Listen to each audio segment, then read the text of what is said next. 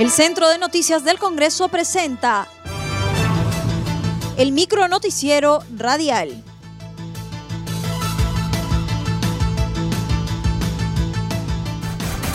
¿Cómo están amigos? Les saluda Rómulo Vargas. Hoy es lunes 25 de enero del 2021 y estas son las principales noticias del Congreso de la República. Congreso Permanente aprobó acusar a César Inostroza por organización criminal. La Comisión Permanente aprobó el informe final que recomienda acusar constitucionalmente al ex juez supremo César Inostroza y a los ex miembros del desactivado Consejo Nacional de la Magistratura, Iván Noguera y Guido Águila, por el delito de organización criminal y cohecho pasivo en el marco del caso Los Cuellos Blancos del Puerto.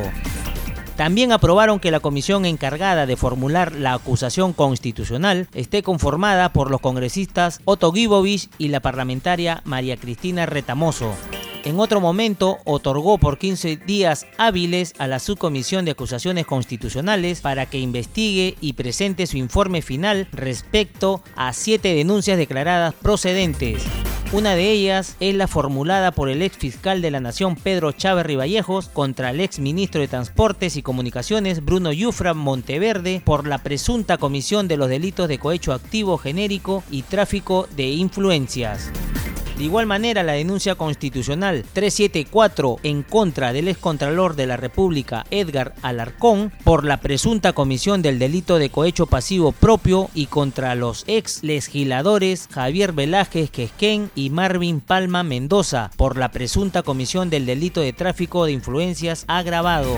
El mismo plazo se otorgó a la denuncia constitucional contra la congresista Marita Herrera Arevalo por la presunta comisión del delito de falsedad ideológica.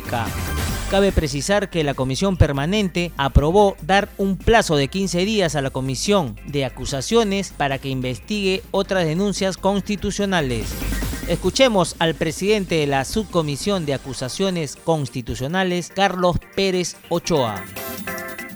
Eh, en realidad no ha sido el único tema que se ha tratado, pero sin embargo eh, se vio no en, el intermedio, en la parte media de esta sesión, eh, la denuncia constitucional 247, formulada por el entonces fiscal supremo titular Pablo Sánchez Velarde contra los el juez supremo César Inostroza Pariachi y los ex miembros del Consejo Nacional de la Magistratura, Sergio Noguera Ramos, Atilio Gutiérrez Pebe, Guido Aguila Grados y Orlando eh, Velázquez Benítez.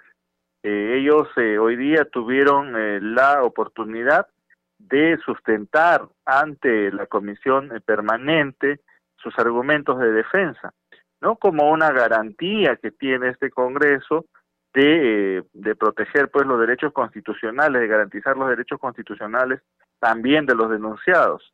Eh, sin embargo, no se había eh, notificar a Gutiérrez Pebe y a, Benít, y a Velázquez Benítez. El tema de ellos ha quedado pendiente, y que se ha procedido con la votación de los tres denunciados, Inostroza Pariachi, Gutiérrez Pebe y Aguila Grados revelan que primer lote de vacunas serán destinadas para personal de salud.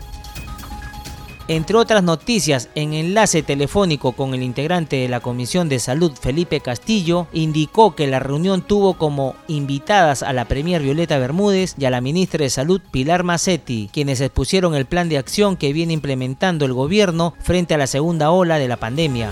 El legislador indicó que las funcionarias revelaron que llegarán al país en un primer momento alrededor de un millón de vacunas y probablemente estará destinada para el personal de salud.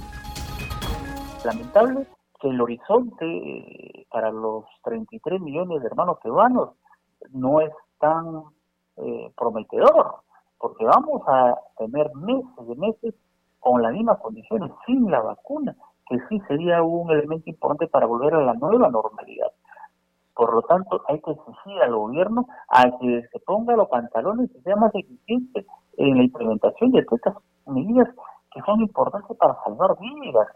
Eh, y, llama la atención eso, pero mm, eso se puede traducir en incapacidad, porque han pasado 10 meses y 6 meses de la administración en el Ministerio de Salud de la ministra, señor Maceo.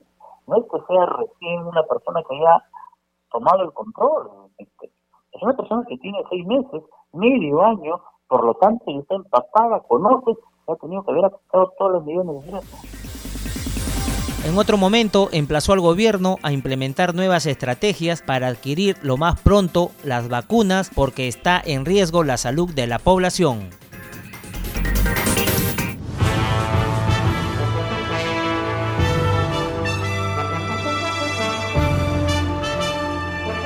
Hasta aquí el micro noticiero radial del Centro de Noticias del Congreso, una producción de la Oficina de Comunicaciones.